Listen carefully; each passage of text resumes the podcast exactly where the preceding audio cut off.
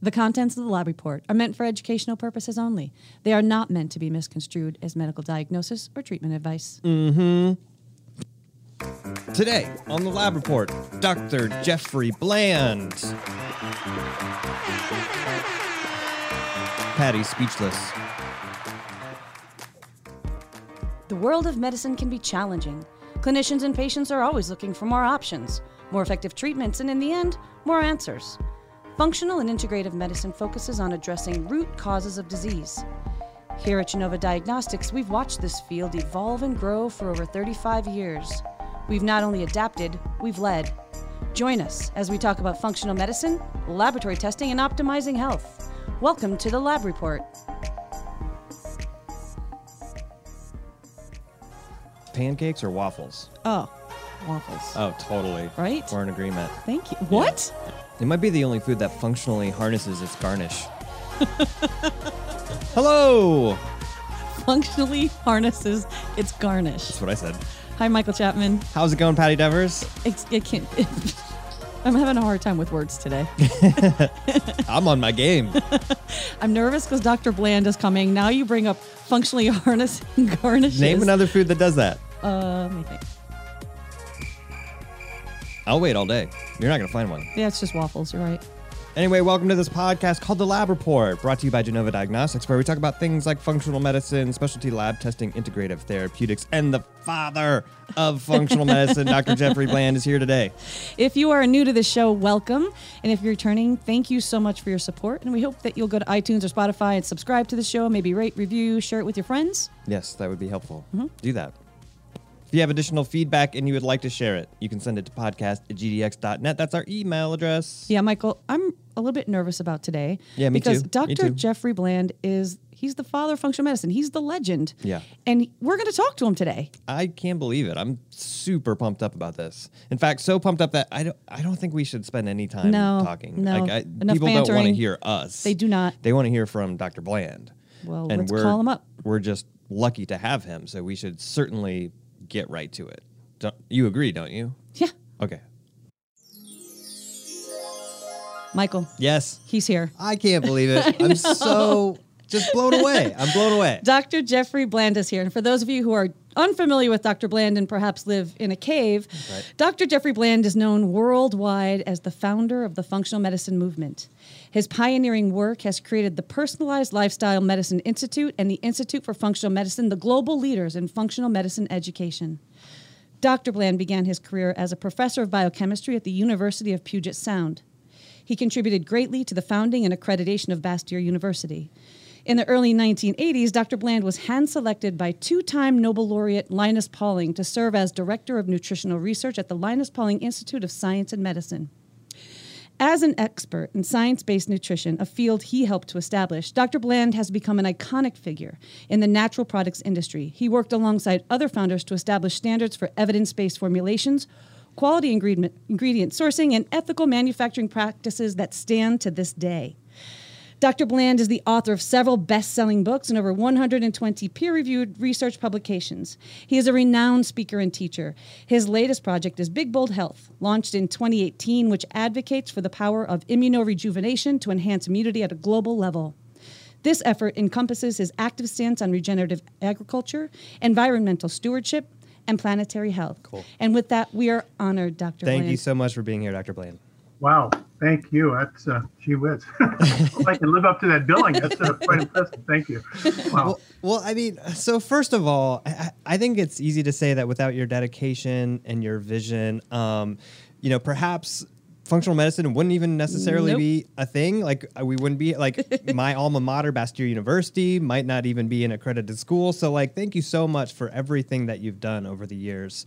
And I, I, it makes me wonder, like, as the elder statesman and father of functional medicine, what's it been like to see this field expand and grow as much as it has?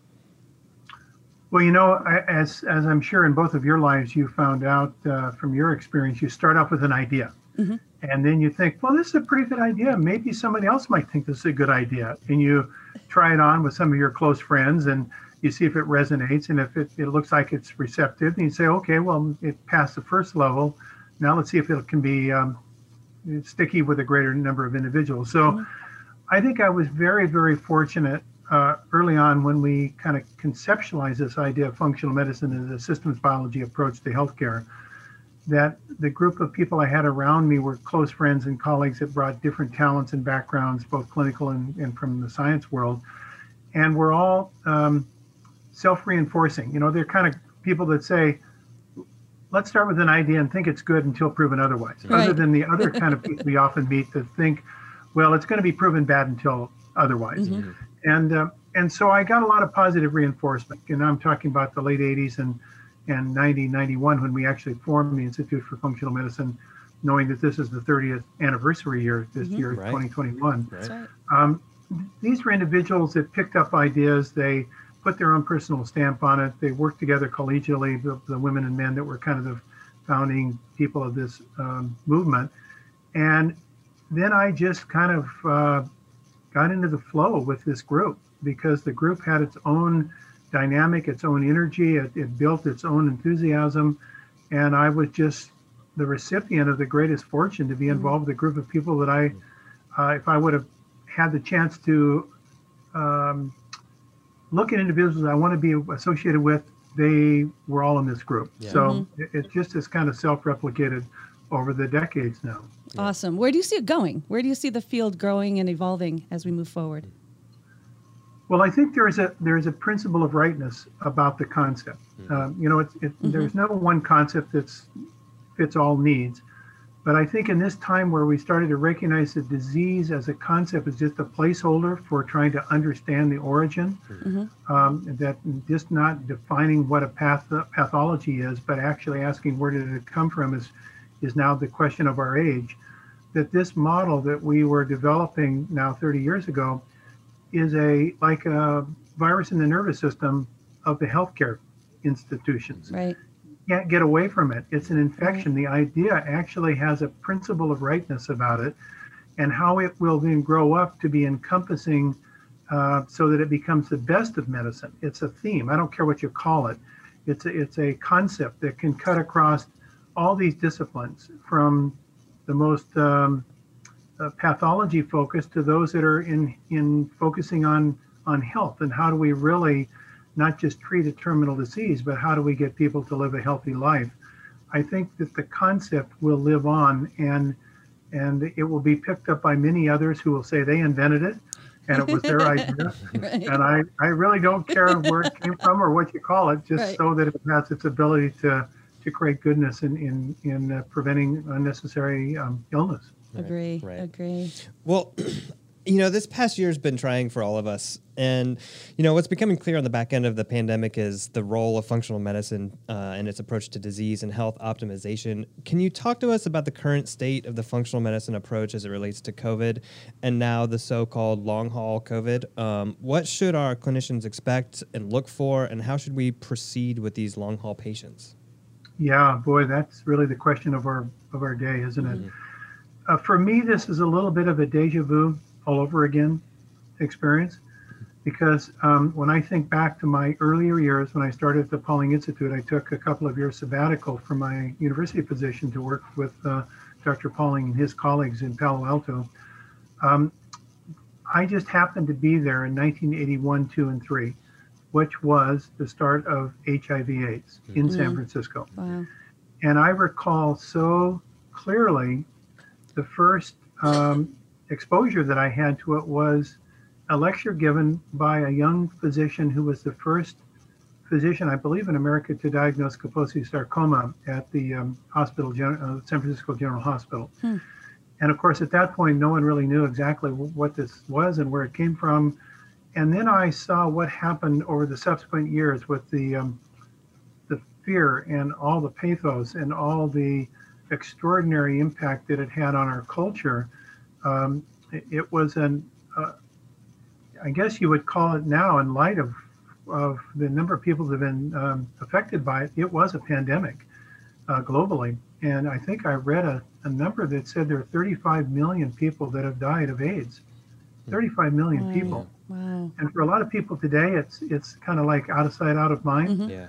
But but it really is still a very real thing. Mm-hmm. And by the fortune of all sorts of um, tortuosities and discoveries and political and economic battles, um, we now consider it a manageable viral infection if you can have access to uh, the drugs available or you use good public health measures. Mm-hmm. mm-hmm. um, it, it's a preventable disorder.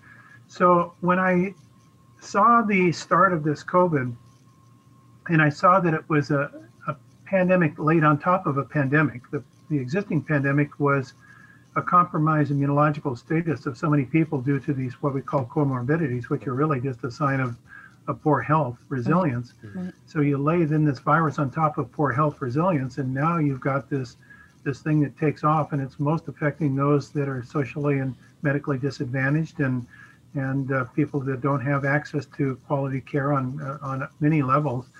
Um, you start recognize this is like uh, how the AIDS, HIV/AIDS thing started Mm. And it, it, also relates to this condition that still is with us called chronic fatigue syndrome, which, mm-hmm. by the way, came up about the same time in the 80s that we started to see HIV/AIDS. So there was this this whole a constellation that there are factors that associate themselves not only with the immediacy of infection, but the latent effects that go on for decades after the infection uh, that we call chronic illness. And that was, um, I recall speaking uh, at a a meeting in, in 1987 with Dr. Scott Rigden on the work we, we had been doing on chronic fatigue syndrome. Uh, and it was ridiculed and strongly criticized by this the infectious disease branch of our government, saying there wasn't such a thing as chronic fatigue syndrome. Right. And and now we see, uh, you know, some 30 years later or 27 years later, that it is a real thing. It does exist. We still don't know the cause because the cause is pleiotropic. It's multifactorial. Right. Mm-hmm. It's people's immune system status associated with environmental exposure, some of which may be viruses, other are chemicals and poor nutrition and stress. And all these factors together give rise to an alteration in, in what we talked about. I'm, I'm kind of proud of this. We were the first people to start talking about mitochondrial dysfunction. Wow. That was in 19. Um, I gave my first seminar on mitochondriopathies in 1987. Wow. And, and, when I was speaking of that, you know, you know, people thought, well, oh, that's just an organelle that's in cells, and who cares about that, you know? Right. But but now um, we start to recognize that these uh, these effects that come from multifactorial exposures influence our bioenergetic machinery, and that these mitochondria have their own genetic information coming from our mothers, mm-hmm. uh, not our fathers. We're more than 50% genetically our mothers and those influence in our ability of our body to mount resilience because our immune system is powered by our mitochondria, our cell rep, rep, uh, repair is powered by our mitochondria. And if you start injuring mitochondria, you start lowering your resilience and your ability to respond to stress. So I, I think all of these things that we learned in the 80s, the 90s, and the 2000s, you ask what form of healthcare is most prepared to deliver with post COVID 19? Mm-hmm. And it's not traditional uh, crisis care medicine. Sure. It's really those of us that have been in this chronic care milieu for the last 30 to 40 years that understand this etiology and this complexity and what to do with it. So I think this is a great opportunity for professionals in our field to provide service at a time of need where really it's not going to be one drug to treat one condition that's going to lead to the remediation of uh, post COVID syndrome. Sure. I love that it. Makes sense. I love it. I love it. Well, in addition to all of your, your work here with the long haulers and COVID, your latest venture, Big Bold Health, focuses on immunity and rejuvenation. So, can you talk to us a little bit about why you chose to focus on this concept of personalized immunity and what exactly that means? Yeah, thank you. So, you know, I, I we all try to learn from our experiences and try to say, oh, if I'm going to make uh, mistakes, hopefully uh, they're not the same mistakes I made earlier in my life, and I can learn from those experiences. So for me, as I kind of um, rounded up uh, what I've learned uh, about health, I've learned that health is really a reflection of the, the, legacy of our genes, whatever those 23 pairs of chromosomes give us as our book of life. Mm-hmm. But the book of life really is not cast in stone as to how it's going to be read and interpreted it's going to be read and interpreted in different ways. So the, the book is not like fixed, it's dynamic based upon the experiences. Like if you read a book on the, on the uh, rim of the Grand Canyon on sunrise, that same book read in prison might give you a different uh, feeling, Mm. right? Right. You have a different interpretation. The words would be the same, but the response to it might be very different. Mhm. So when I think of thought about that and ask, you know, what are those things that we have had that influence how our book of life is read? Um, and how does that get translated into how we look, act, and feel, so-called our phenotype? And what I recognize is there are really only three ways that that information from the outside world is translated in, in the inside function. One is the nervous system that's on 24 7, 365 surveillance. Mhm. The second is our microbiome, which is this uh, translating series of organisms that translate what we are eating and drinking and into our body's immune system function. Mhm. And the third is our immunity, which is sampling 24 7, 365, our outside world and our inside world, and giving us in, intelligence to our genes as to how they should respond, how they how our book of life should be read. And when I started thinking about that, I thought the most dynamic of those processes, um, in terms of making substantive change in the hardwiring of how our book of life is read, is the, is the immune system. Because our immune system completely turns over about every two months, Hmm. meaning the cells that are in our immune system floating around our body every two months are different cells than they were the previous two months. Mhm, mhm. Now, the question is are they cells working as well as the previous cells, work worse than the previous cells, or better than the previous cells? Hmm. And there has been this view, I think, throughout much of time that our immune system never gets better. It only gets worse as we grow older. So age is not good for our immune system. And in general, that's true. If you look at the data in both animals and humans, aging is associated with declining or altered immune function. Mhm. However, it's now been discovered over the last 10 years that uh, that's not always true. There are ways that the immune system can rejuvenate itself. And if its rate of rejuvenation exceeds the rate of declination Mhm. or de- de- um, alteration, depre- uh, damage, then you're actually going to have an improved immune system. You're going to roll Hmm. back the immune age. And Hmm. now there is data actually showing that immunosenescence can be reversed through Wow. immunorejuvenation. Wow. Now, for me, at my age, my chronologic age, that's a really good thing to think about. How do you actually roll back all Yeah. those bad experiences that your immune system had had when you were younger to create then a more vital, responsive um, juvenile immune system? Hmm. And that to me uh, just struck me as is a worthwhile uh, project in the years remaining I have professionally to focus on. So uh, when I was speaking to my colleagues here, um, they thought, well, that's a pretty bold idea. And you're a big guy, so maybe we ought to call this Big Bold Health and go for it. So that, Perfect. that's It's perfect. constant. I love it. That's Perfect, perfect name. Great.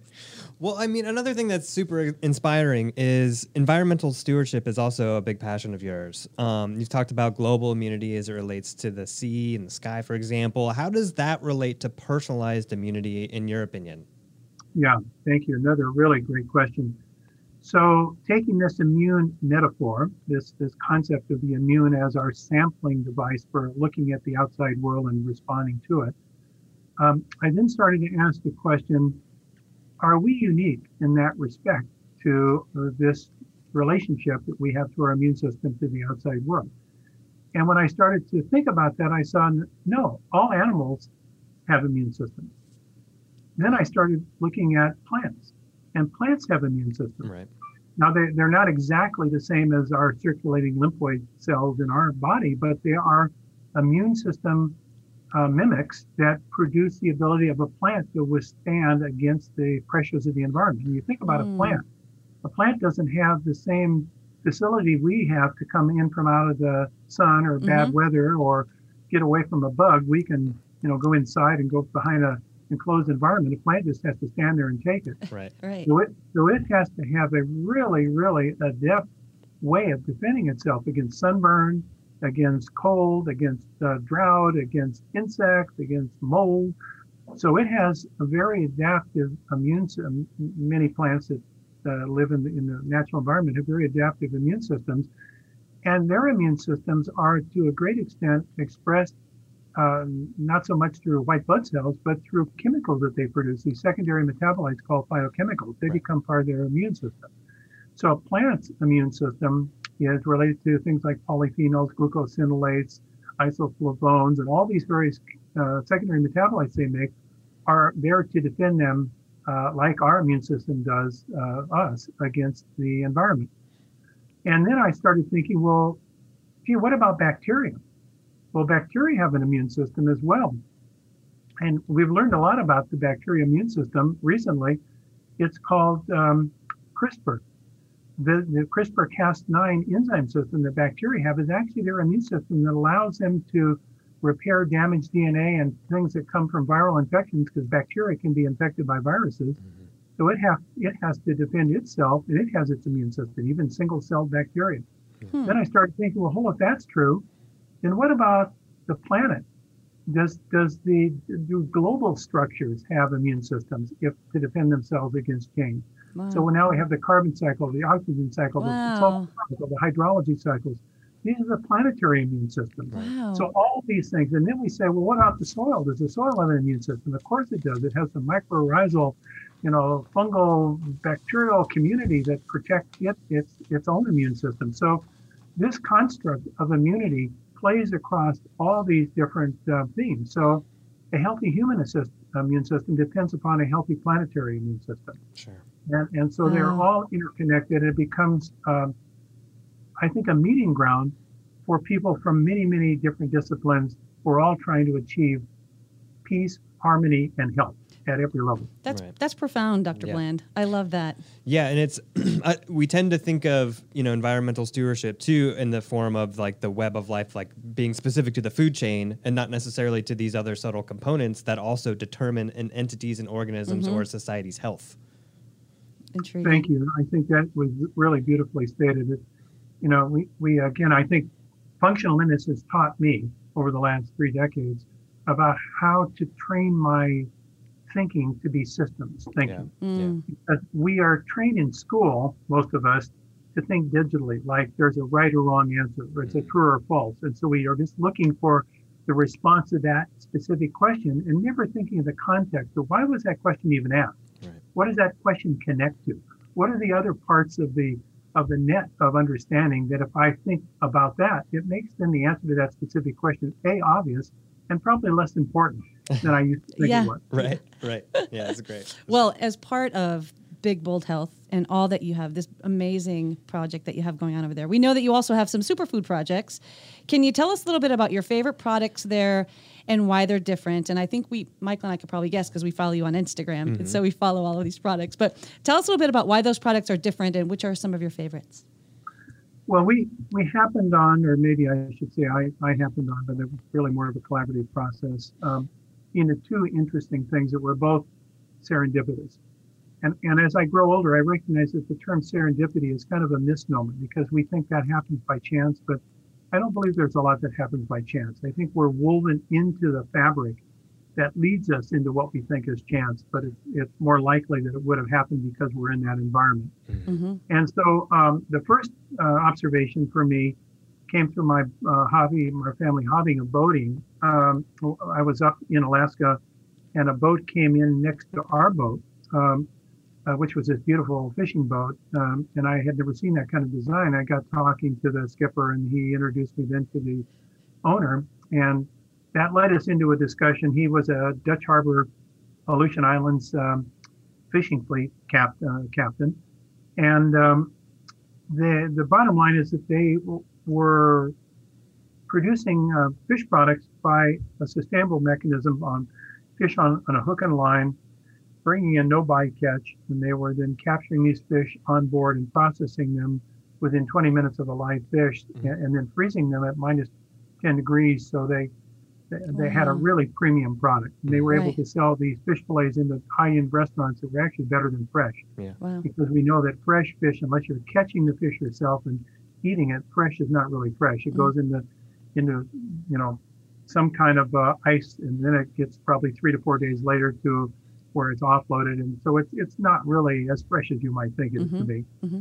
So um, he then said to me, he said, "Well, uh, you know, but there's one problem with this uh, because we were able to get a sustainable fishery uh, that was approved by the government, but we have about 25% of the fish that we don't know do it, and we have to we have to cut it up and throw it back into the water because it's waste. Hmm. And I said, well, what's that waste? And he says, well, it's, it's unsaleable part of the fish. And it's basically fish guts. And so I said, well, what's in your fish guts? Mm-hmm. And he looked at me. He says, "What do you mean? What's in my fish guts? It's fish guts." And he said, I said, "No. I, I, what are the bioactive molecules in your fish guts?" And he looks at me. He laughs. He says, "Hey, I'm a fisherman. I'm not a chemist." And I said, "Well, I'm a chemist, but not a fisherman. So why don't you send me some of your fish guts, some frozen fish guts?" Which he did. And when we did an analysis on that, we found there was all sorts of very interesting biomolecules. Hmm. So he and I then formed a partnership, saying, "Let's see if we couldn't build a plant to extract out these interesting." Uh, bioactive ingredients rather than throwing them back in the water. Let's see if we can't make them value added. So Wow.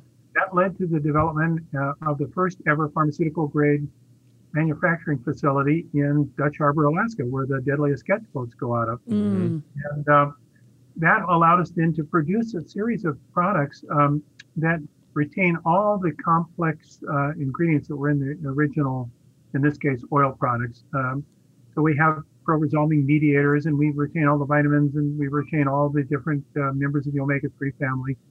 And so we started to produce, I think, uh, a, a, series of oil products that have never been seen before, because no one had this system where they caught the fish live in the frozen and keeping everything frozen right through manufacturing, never get above 100 degrees Fahrenheit.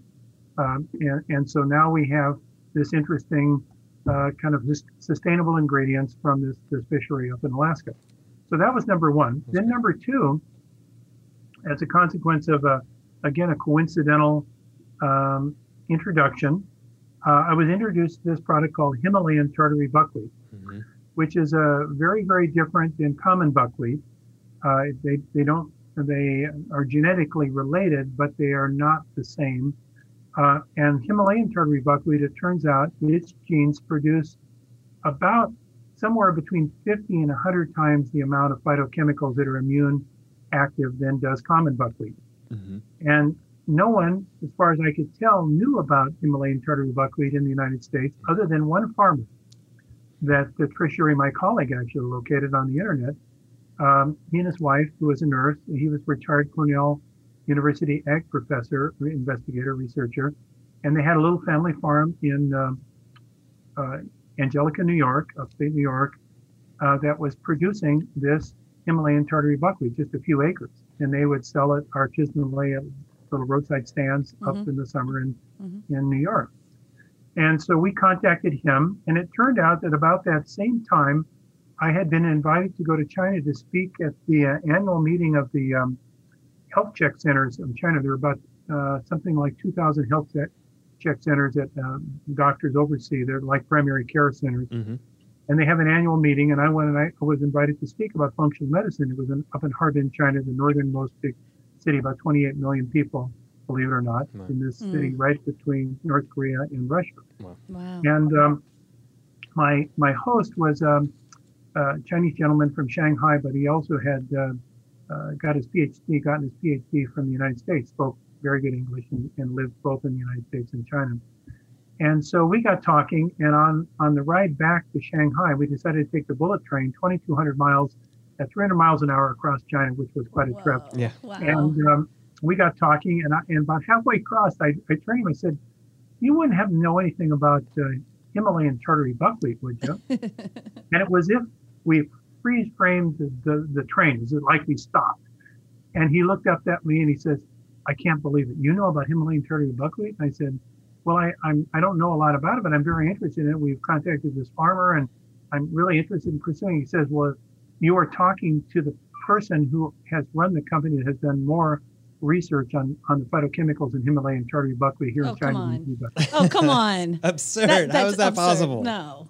With, and to make it even more aha, he says, and we're collaborating with Dr. Naji Abumrad, head of surgery at Vanderbilt University in, in uh, uh, um, Tennessee, um, on research of the phytochemicals in Himalayan tartary buckwheat because they discovered a unique phytochemical that only they have known about called 2-hydroxybenzylamine that seems to be very powerful on the immune system and regulating um, uh, blood pressure and other functions.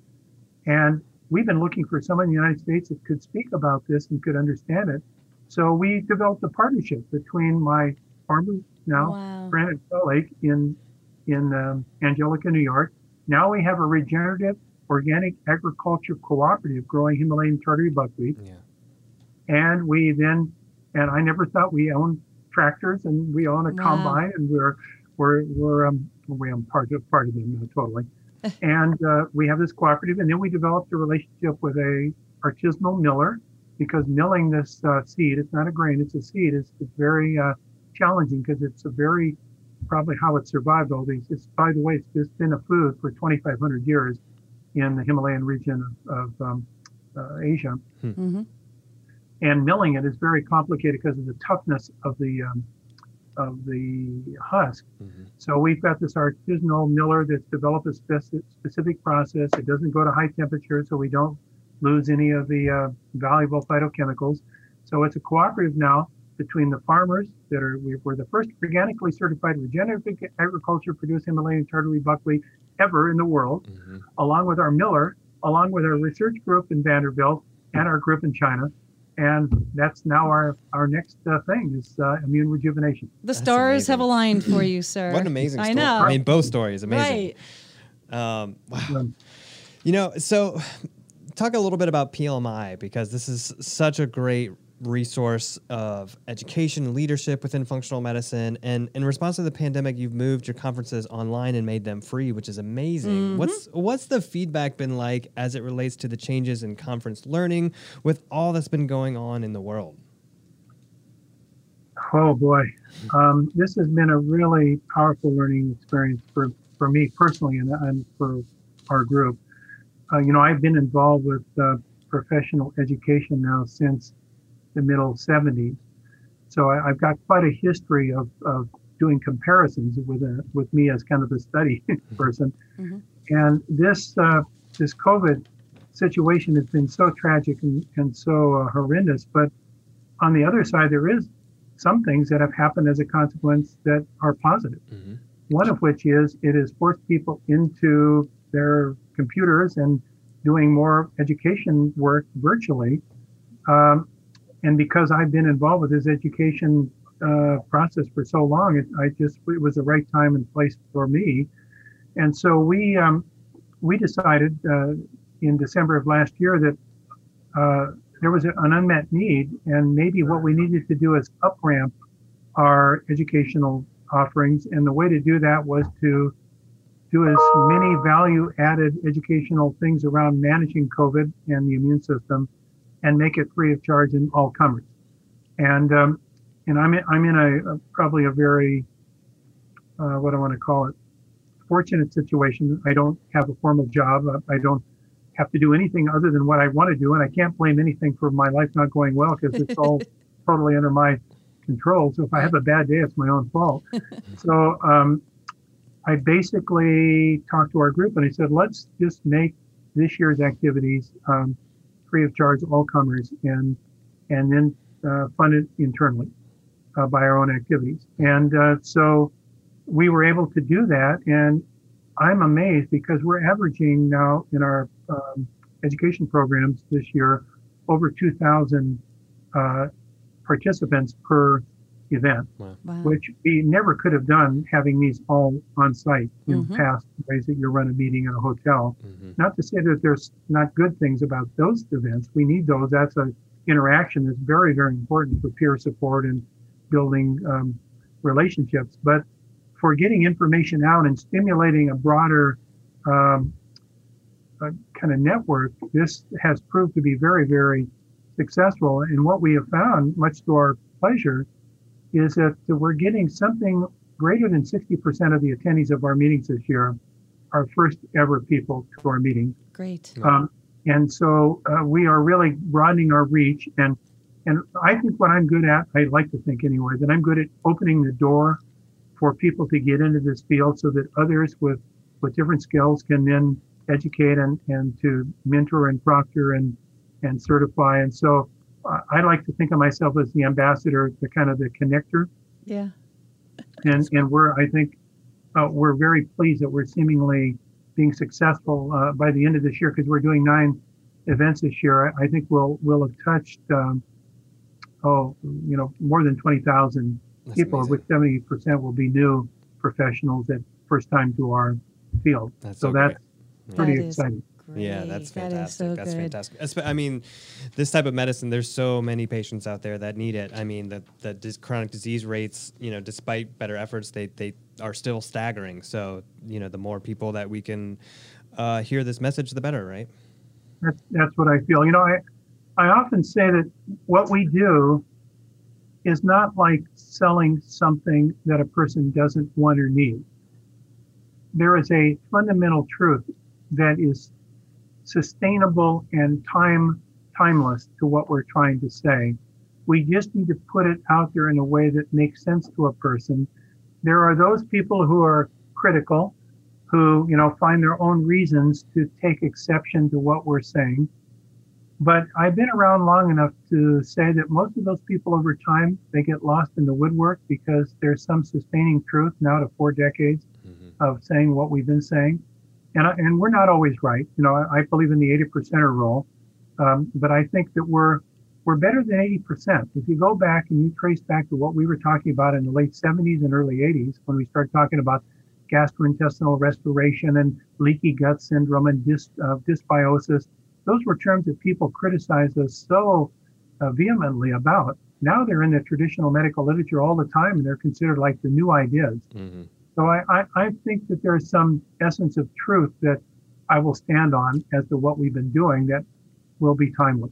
I love that's it. how I see it. That's Yeah, right. That's, that's great. great. Well, Dr. Jeffrey Bland, we can't thank you enough, not only for all that you've done Yes. for functional medicine, but for us personally and our own personal journeys in functional medicine as well. Mm-hmm. Right. And we're so grateful that you came on the show with us. We want to encourage the audience to go check out all that's happening at Big Bold Health. Go watch Dr. Jeffrey Bland on social media make pa- Eh, pancakes with his buckwheat. Right? That's right. We've all watched it. And of course, to go to PLMI to get some amazingly free education there in functional medicine. And Dr. Bland, thank you so much. It's been my great pleasure. And I love your enthusiasm and I love your commitment. And I also love your age because we need people coming up that's going to, are going to be the standard bearers and, and take this model and the baton forward. And you're going to be doing that. So thank you. Thank you, sir. Thank Have you. a wonderful day. Take care. You do the same. Bye bye. You know what, Michael? What's that? For the past year and a half, we've been talking about immunity, right? Mm-hmm, Ways to optimize your immunity in the midst of a pandemic. I had never heard anyone talk about environmental stewardship and global immunity like that. Yeah, it's pretty profound. You know, I mean, that's Dr. Bland. That it's like systems biology, and at the end of the day, let's take the whole thing back to Gaia. Like it's it's great. Yeah, the guy just thinks on a whole different level. That's why he's the famous Dr. Jeffrey Bland.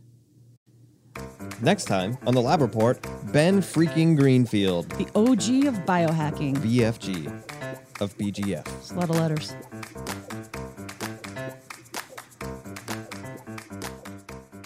You've been listening to the Lab Report.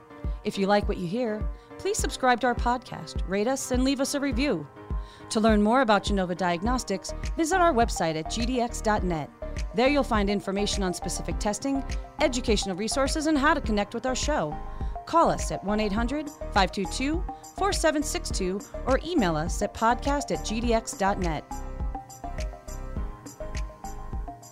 And here's another thing: Uh-huh. when you're in the ocean All right. and someone, whether it be your daughter or basically anyone, says the phrase "There's something in the water," Not a good sign. that's you never want to hear Not a good sign. It doesn't matter what it could be. Right. It's likely not a good situation. It's like when the dentist says, oops, right.